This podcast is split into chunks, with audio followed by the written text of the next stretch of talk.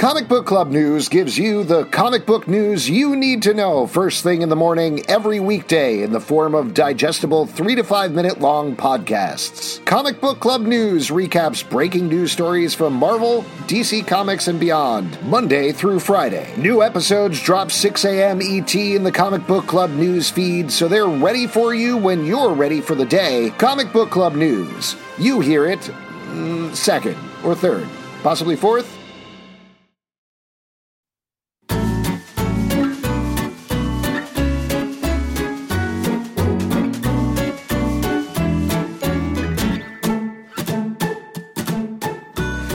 Candyman, a podcast where we don't talk about the movie series Candyman, which has conflicting facts about the number of bees that Tony Todd was stung by.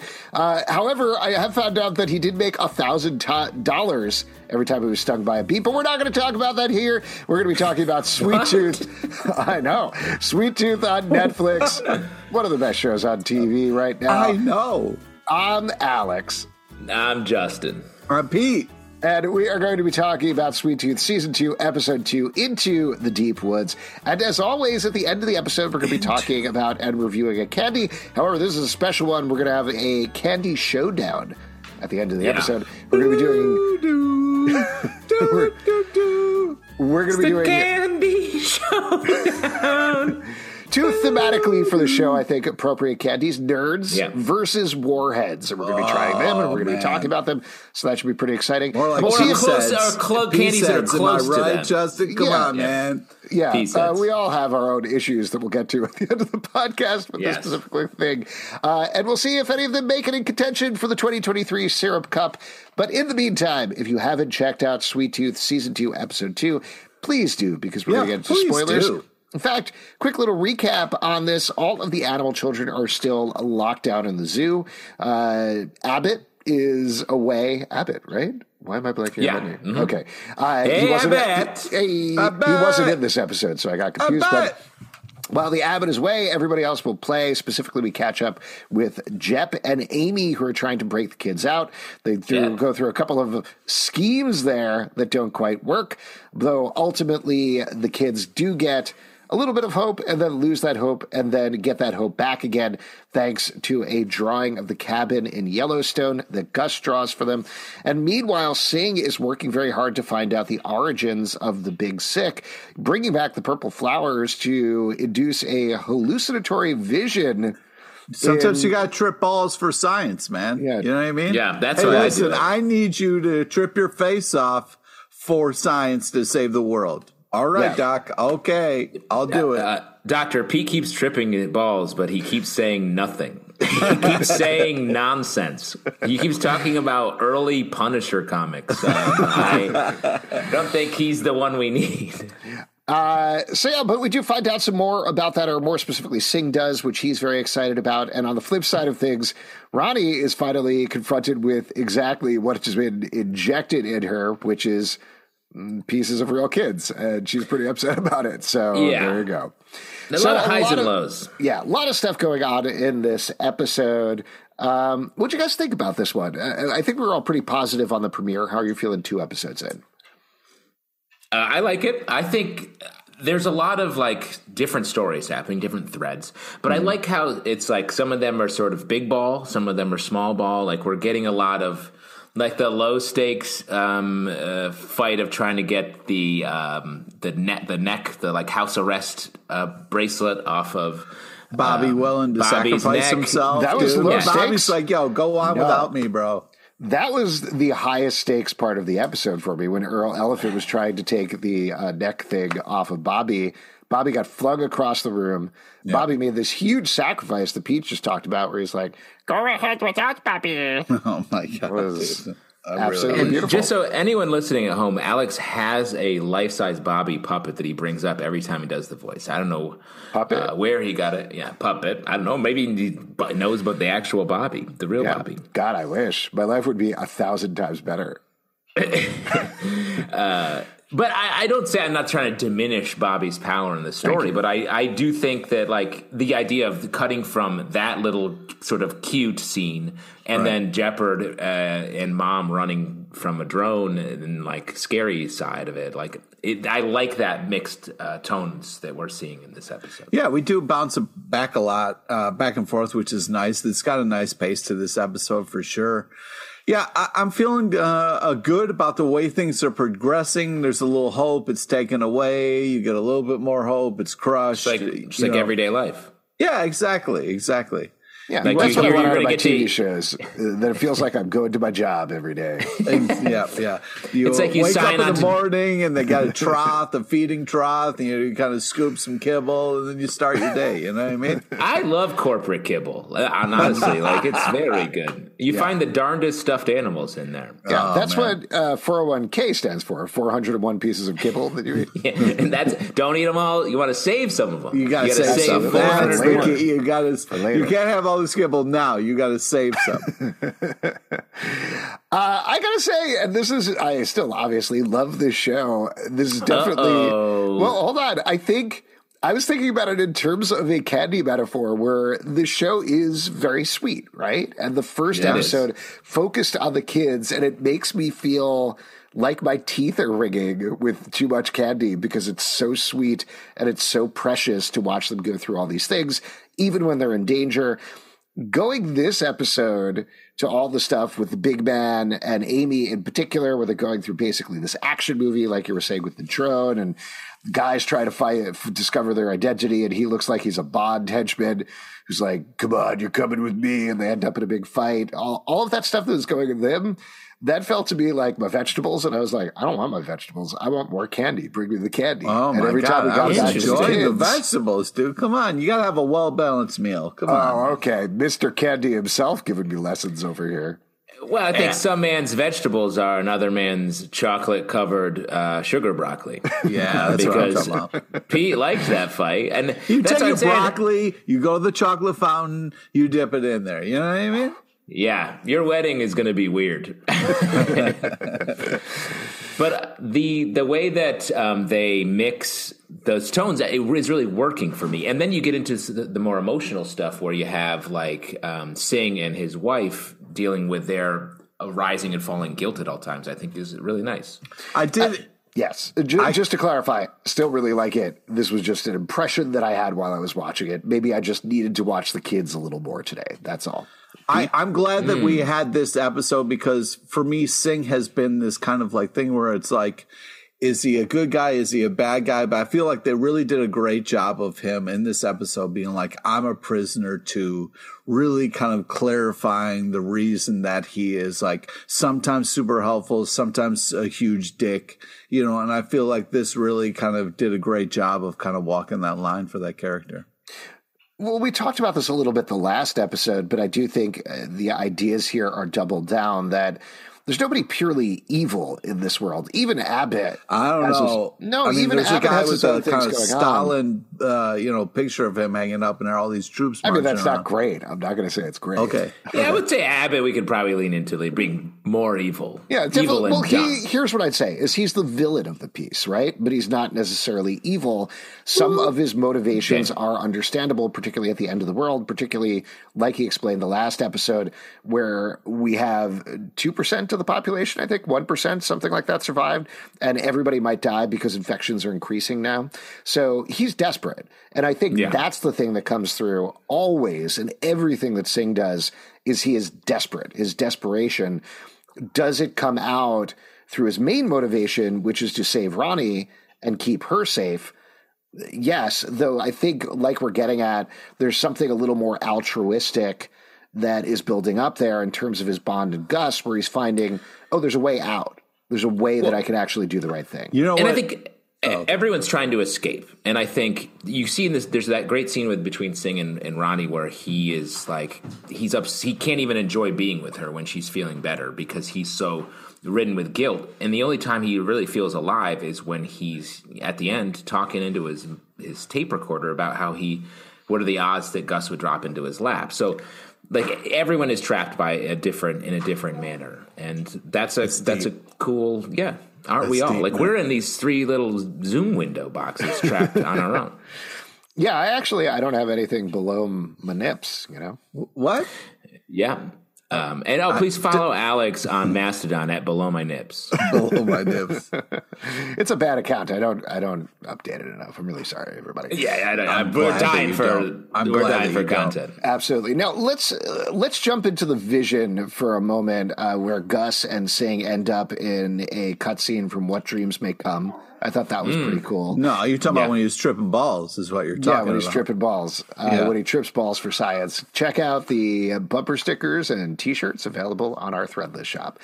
Anyway, the uh, this whole for vision, though, I'm also maybe something that like took me a little bit out of this episode as well is I'm not the hugest fan of mysticism and prophecy and all these things, and this definitely skirted along the end of it a little bit. But I thought a lot of the sequences were very lovely in terms of how they were filmed. The thing with the tiny cabin being set oh there, Oh my I thought god! was very and then the cool. lift off the roof. Yeah, it was so cool. It was cool. I, I thought, you know, I hear what you're saying, Alex. Like sometimes when we kind of go down this whole thing of like, look back in your life and somebody's kind of messed up and you're trying to get answers from them. But I thought it was done really well in this thing of like, he doesn't know what the answer is. So, you know, to uh, kind of unlock that for him that you can go back farther than you, you know, uh, than you Yeah. think was kind of really powerful and interesting. And then also the fact that we kind of made these connections that were alluded to in a way that kind of like crystallized things moving forward. I, I thought it was, you know, a little bit weird and fun, you know, some of the uh, psychedelic stuff, but then it just snap things into place moving forward in such a good way, especially for Singh, you know, uh, hopefully not killing people and getting the information he needs to kind of make some progress so we don't have to worry so much about all the, you know, kids in the kennel. Uh, it's like that time you were tripping balls, Pete, and we kept saying, "Go back further, go back further," and then you spent the rest of the night wiggling around the floor like a sperm, like a, Yeah, a and then I went. I went too far. Yeah, yeah. yeah, you went too far. I, On that note, and I do think you're right, Pete, they provide this pseudoscience explanation for what's going on with the blue flowers. It's not specifically mystical or anything like that because he really is just able to access Gus, I mean, able to access his earliest memories. And we start to build out a little bit of mythology about where he came from. We get to see, I wrote it down. I don't know if I'll be able to find it immediately. Um, but we find out a bunch of information for Singh about where this plague came from and what's Fort going on. with. Smith, Project Fort Smith, Midnight yeah. Sun. There you go. So these are clearly things that they're going to track down over the course of the season. So that's good. Well, yeah. But I do take your point about mysticism because the part where I think it crossed over is when the um, the skull uh, was coming for Gus and Singh dove and sort of got him out of it as if he was Yeah. in danger from uh, the Deer Skull Man. So like it is hedging that line, and I think the comic series hedged that line a little bit too. Um, but I think what they're getting at is more like the mysticism of like collective belief and hope uh, and like, hey, even though we're this show is rooted in science, that seems to be the spirituality they're grasping. So even though I agree with you, it was a little much. I think they're. I'm I'm still with it. yeah, 100%. And I, I think you're right about it. Sorry, go ahead, Pete. I, I was just gonna say I really liked the choice of like there was kind of like this running, but all of a sudden we just kind of cut to this kind of like him grabbing him and falling on the floor moment where it was they were both kind of running to each other, and I thought it was such a uh, uh, fun artistic choice uh, of both of them kind of being out of breath and kind of uh, finally uh, coming together and uh, getting the stuff that they needed. So I.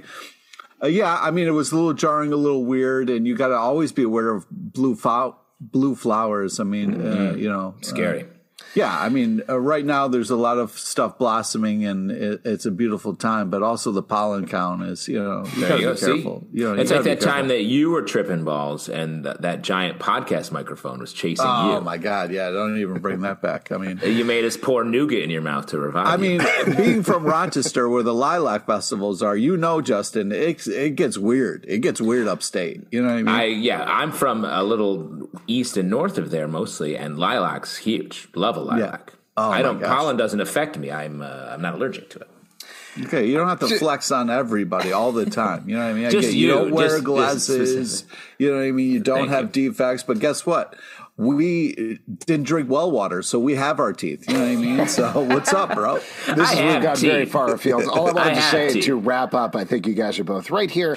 At its heart, this story is being told as a not realistic, but it's a fairy tale, right? Like that's the framing of it. Even if it's a Yeah. sci-fi fairy tale, it's a fairy tale, and so you can have those moments. I think those are allowed, like Singh diving and catching him, or the skull monster. It just depends, like we're talking about, on how it hits you at any time. One thing that is realistic that we didn't talk about with the first episode, because I don't think it really came up in the same way we talked a lot about with the first season, is particularly in that flashback at the beginning where we see Jepperd trying to find his family desperately. Ultimately, he sees his coach is leading a rally of first men who are chanting humanity first, and that's ah. how he ends up joining these first men. This is something that Last the show men or first men? Last man. last men. Sorry, I wrote down uh, humanity first and last men. There we go. Yeah. There you go. I was like, are there first men and last men? that's, 'cause that's about to get complicated.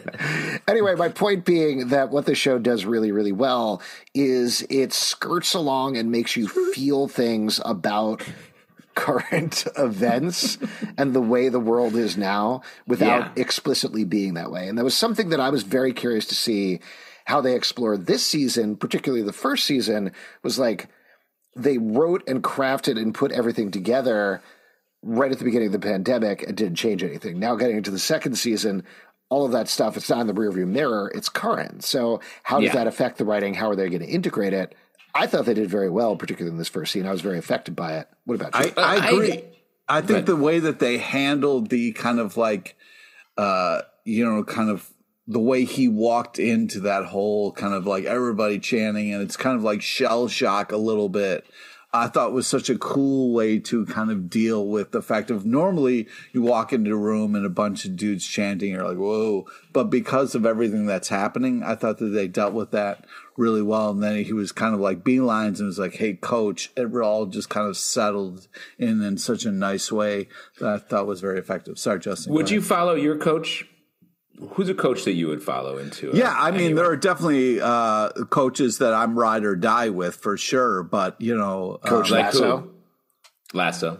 Lasso definitely up there. I'm, Yeah. I guess what I was more talking about My- real world, hu- actual yeah, human. Well, no, I think we should explore this. coach, if if Coach Ted Lasso was leading a humanity first movement, is that the sort of thing you sign up for, Pete?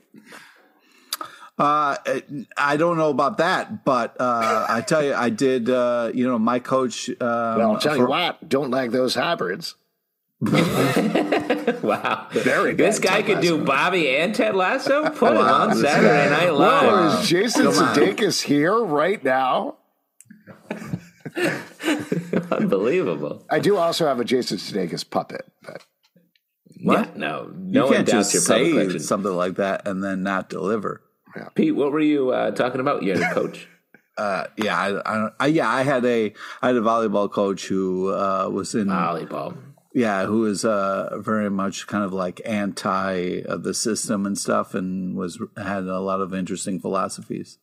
Anti the volleyball system? Like, man. no, no, Big, you know, big volleyball, professional volleyball's keeping us down. yeah, yeah. Big volleyball is always out there to trying to take people down. No, no, uh, the other way. He was really into setting and no one, First off, how dare you? It was a she. Don't assume, motherfucker. sorry, you know what I mean? Like Jesus.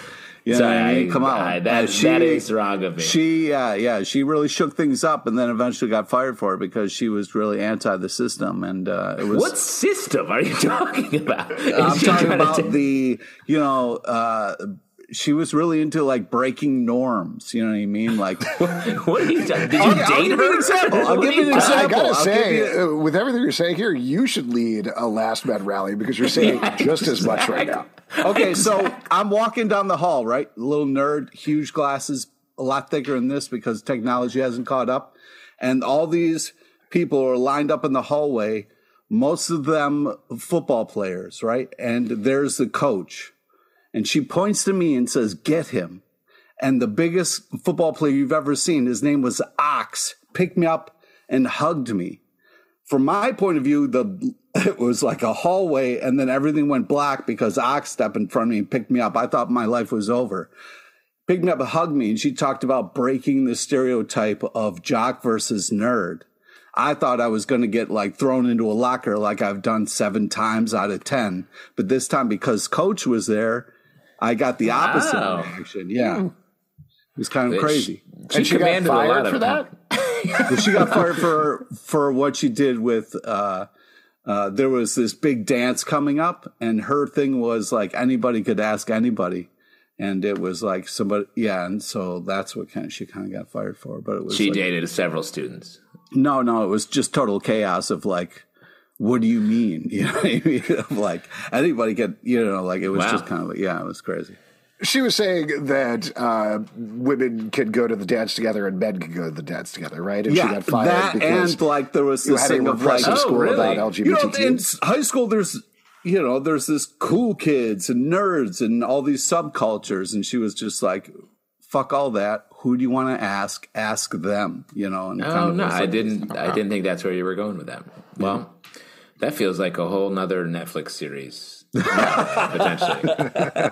well, I'm glad we talked about that. That's all the Yeah, time we have to talk about Sweet Tooth. but let me say uh, what you were talking about earlier, Alex, um, where we're getting into all of these uh, things that feel resonant in our current culture. Like I think they're doing a great job of sort of tonally hitting them, and it's a lot of different tones at the same time. There's like militia tone. There's uh, the what the kids are going through. Like I feel like they're doing a good job of putting them together, and they're not conflicting with each other. Again, the way they find balance in the show is really smart, and it's a it's a high wire act. I. I also wanted to say, like, just to to get to roll with the big man again was very exciting because it was like Yes. uh, something that I didn't know we would get to, to get. You know, we were kind of stuck in the zoo a little bit here, and it was nice to kind of get more outside stuff as well as just what's happening in the zoo. Are you dying? Yeah. I'm getting emotional, man. You know what Oh I mean? man, what, what Big Man's back. Big Man's what back, if baby. Big Man, yeah, yeah, saves the day. This is very exciting. I love his determination. Also, Mm-hmm. the curly haired girl getting the coat from the big man. I mean, this is all. I let's love talk the about that. We had an happening. exciting crossover in this episode where Becky, aka Bear, ends up in an episode of Station Eleven. I was going to make that exact same reference. I was like, wow, crazy crossover that she dropped in with the Station 11 crew. It was weird. They didn't do any. If you haven't seen Station Eleven, it's it's very show. nicely complementary. I think to the It show in terms of also being about like it's a post-apocalyptic show that doesn't weigh you down with the virus in exactly the same way. Like there's there's more of it. There's definitely more of it, but it's about the power of art and healing and that you like it. But they definitely the main thrust of the show is this traveling band of Shakespearean actors who are going around the post-apocalypse, and the cart that Bear ends up in looks very U-Haul. much like what they're traveling in. It, like truly identical. And those two shows could exist in the same world Totally. pretty seamlessly. I Yeah. mean, when when I you know when Justin talks about how he traveled the world and did like street performance art, this is what I think of. yeah, that's basically it. I was I- right at home there. So there's two feelings that I have about the storyline. One, I think it's really good to let her grow, and I'm excited to see what happens with these characters. I think ultimately her being with kids who are not these crazed, pretending to be animal kids who subsist on candy and video games, and that's pretty much it. She's going to find and, and sorry, You mean Pete. Pete? Yeah, Yeah, Pete. that's I mean, triggering. that's dude, triggering Don't for insult Pete. our audience or you know anybody out there. Oh, candy Oh, and video audience, games, okay. great. The all, all I'm saying is that's how she was for most of the apocalypse. Then she immediately hooked up with Jep and Gus and has been through all these harrowing adventures. She was with Judy for a little while. So for her to be with a hot dude with like some jack guns her own age, I think is ultimately going to be very good for her. Huge step forward. You got for to. all I mean, us. it's got to be a red flag when you see a guy with a shirt, you know, sleeveless shirt. You know what I mean? I mean, that's If you have gotta guns be- like that, don't wear Well, sleeves, baby. and we don't we don't know the, the Don't apocalypse. while we- sleeve the guns. we, it, don't sleeve the guns. While we know the apocalypse makes your pinkies wiggle, it may Stop. make it may scare scare the sleeves off your t-shirt as well. yeah. Are you going to start doing that, by the way? The way that dude greets her by saying pinkies? Yeah, He's Let going me to see your ask everybody from now on. pinkies. Mine are a little wiggly, but it's unrelated to whatever's going on. But it was, I thought it was such an interesting thing where we had the zookeeper, she's kind of going through and she's shaking so much because she's scared. Mm-hmm. And the guy's like, Yeah. yo, let me see your hands. she can't stop shaking. I thought that was a cool Red kind of- flag. yeah, yeah. Well, what do you think? We didn't really talk about Aimee much. What did you think about her journey in this episode? I like her riding with Jep. I think they're a good uh, team. I like her as like a nervous but pretty capable um, assassin when she breaks in with Jepperd. The old pan to the head, dude. I like that. It was a good tense thing. They got out the tunnel, but then sort of burned it as a way of getting in and out. So, sort of a bummer. Yeah, I mean, it was uh, this interesting idea of like I have a plan, but someone got too emotional for the plan, you know. And it, it uh, as somebody who gets too emotional, I very much related to that. Well, but it's two characters who have been on their own, right, in different ways. Aimee has been leading all these animal kids, and she's had to be the adult in charge. Jepperd, other than Gus, has not trusted anybody. He lost everybody. So if this very is emotional ultimate, for Gus. Yeah, well, if it is ultimately about these people finding hope and finding trust in each other, that's an exciting pairing to have together. And clearly, the point of this episode is for both of them to get to a place where they very tentatively trust each other um, Yeah. and trust the decisions the other one is making. So, in terms of plot arc, I think they did a good job there. But from a traffic point of view, for them to both agree to wait for the buffalo, that's a great bonding moment. Totally. Yeah. Oh man, there's nothing like waiting for Buffalo. You know what I mean? You really have time Yeah. to connect. Talk Can I mention life. one of my favorite characters on the show right now, at least in this Bobby. season? Uh, Sunglasses or glasses, Uh, no, glasses Bobby, guy. Bobby's number one. Yes, Johnny. Yeah. Johnny Glasses Mullet guy. Love him. Yeah. Yeah, I love it. mullet, dude. I like his whole thing, beans on toast. He was so excited when he was doing all that She was stuff. like, It was- well played it. Yeah, it's the way the actor is playing it, it and the way they're writing it as well. It almost feels like he legitimately could be the most evil person on the show potentially, but he's uh, so uh, about like twenty to thirty percent from not being inept. And delivers everything so like we like we're talking about very excited. It just comes off as very fun. I agree, and right out of the comic book, as we talked about it last season. So I won't say what happens with this character in the comic, but it's exciting to see him such a picture perfect translation. It's almost like somebody took Pinky and the Brain and mushed them together in this one guy. and it's like sometimes he's an evil genius, sometimes he's doofy and adorable. You know, like mm-hmm. which one are you going to get? And that's the been a way, lifelong dream of yours. Yeah, exactly. To see it come to life here is pretty magical. If yeah, I'll blow your mind real quick. This is very much a sidetrack thing, but look up who Pinky and the Brain were based on. Because there are two real Warner Brothers animators, and when you see their pictures, it's literally like Pinky and the Brain, but real people come to life. It's amazing. Wow. You're like, oh, sad, good for cartoons, bad for reality. Bad for people. What else jumped out at you about the episode? I'll mention one of my favorite lines. Jep saying, "Dog is a promise. You bet your ass I'm going to keep it." Yeah, Great oh, Totally 100%. badass. That was great. I had highlighted that and beans on toast, which we just covered. And I really like uh, this Singh's wife, uh, Rani, the way that she played everything. Uh, I like she sort of emerged as a character here, and I really like her being needing to be saved by grinding up these hybrids, but also really hitting, getting hit with the guilt here. I'm very curious what's going to happen with her because it almost feels like every other character in terms of their arc is much clearer right now. We know what their goal Yeah. is, we know what they want.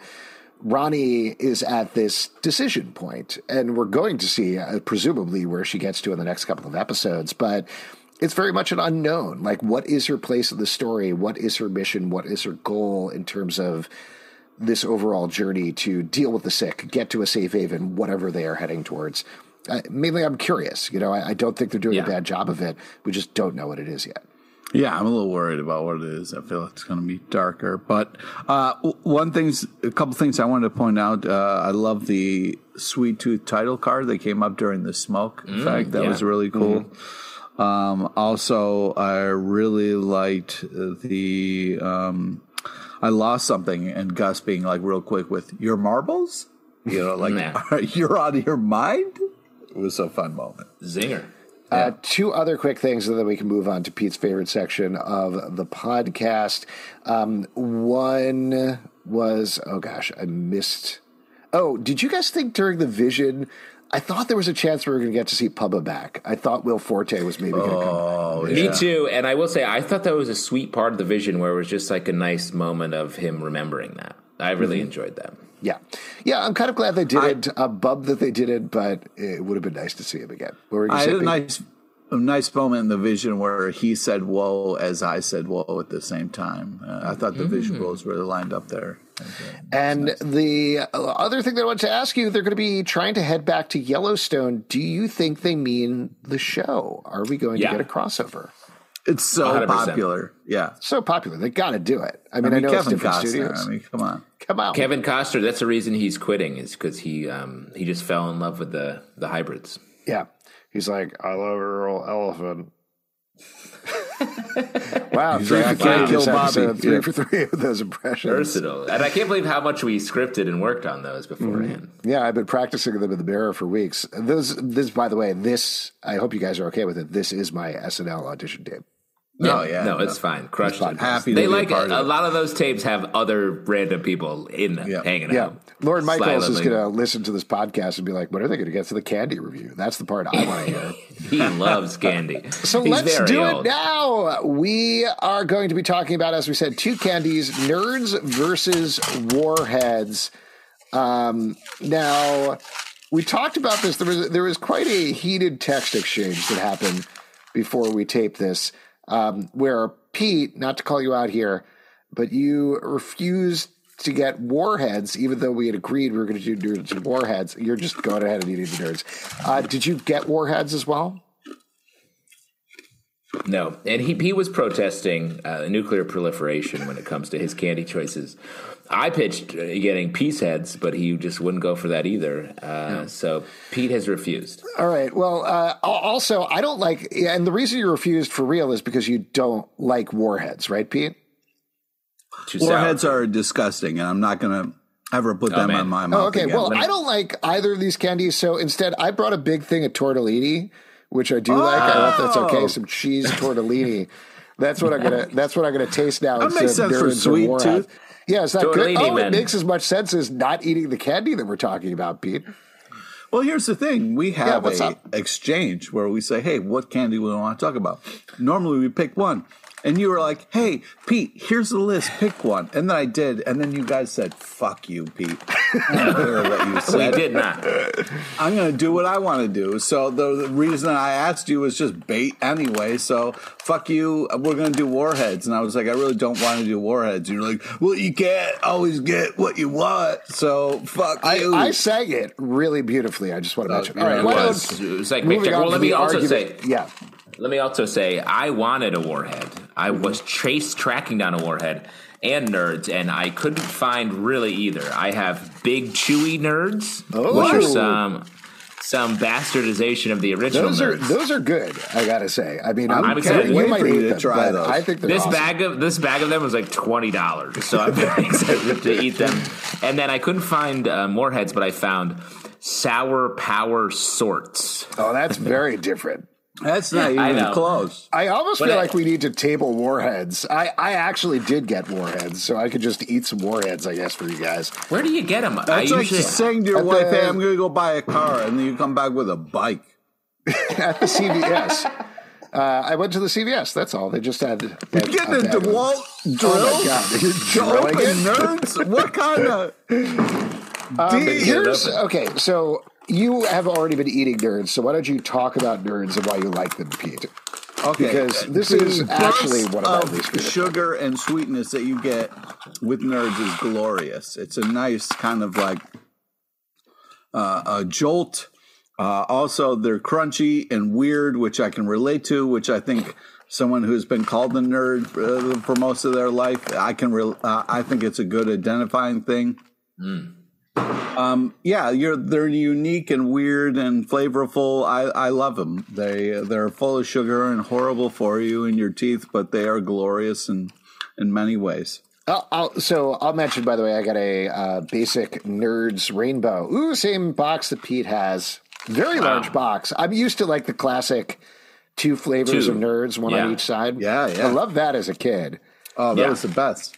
But I'll tell you what, as an adult, I I like them a lot less, and for very stupid adult reasons, which is they're very messy.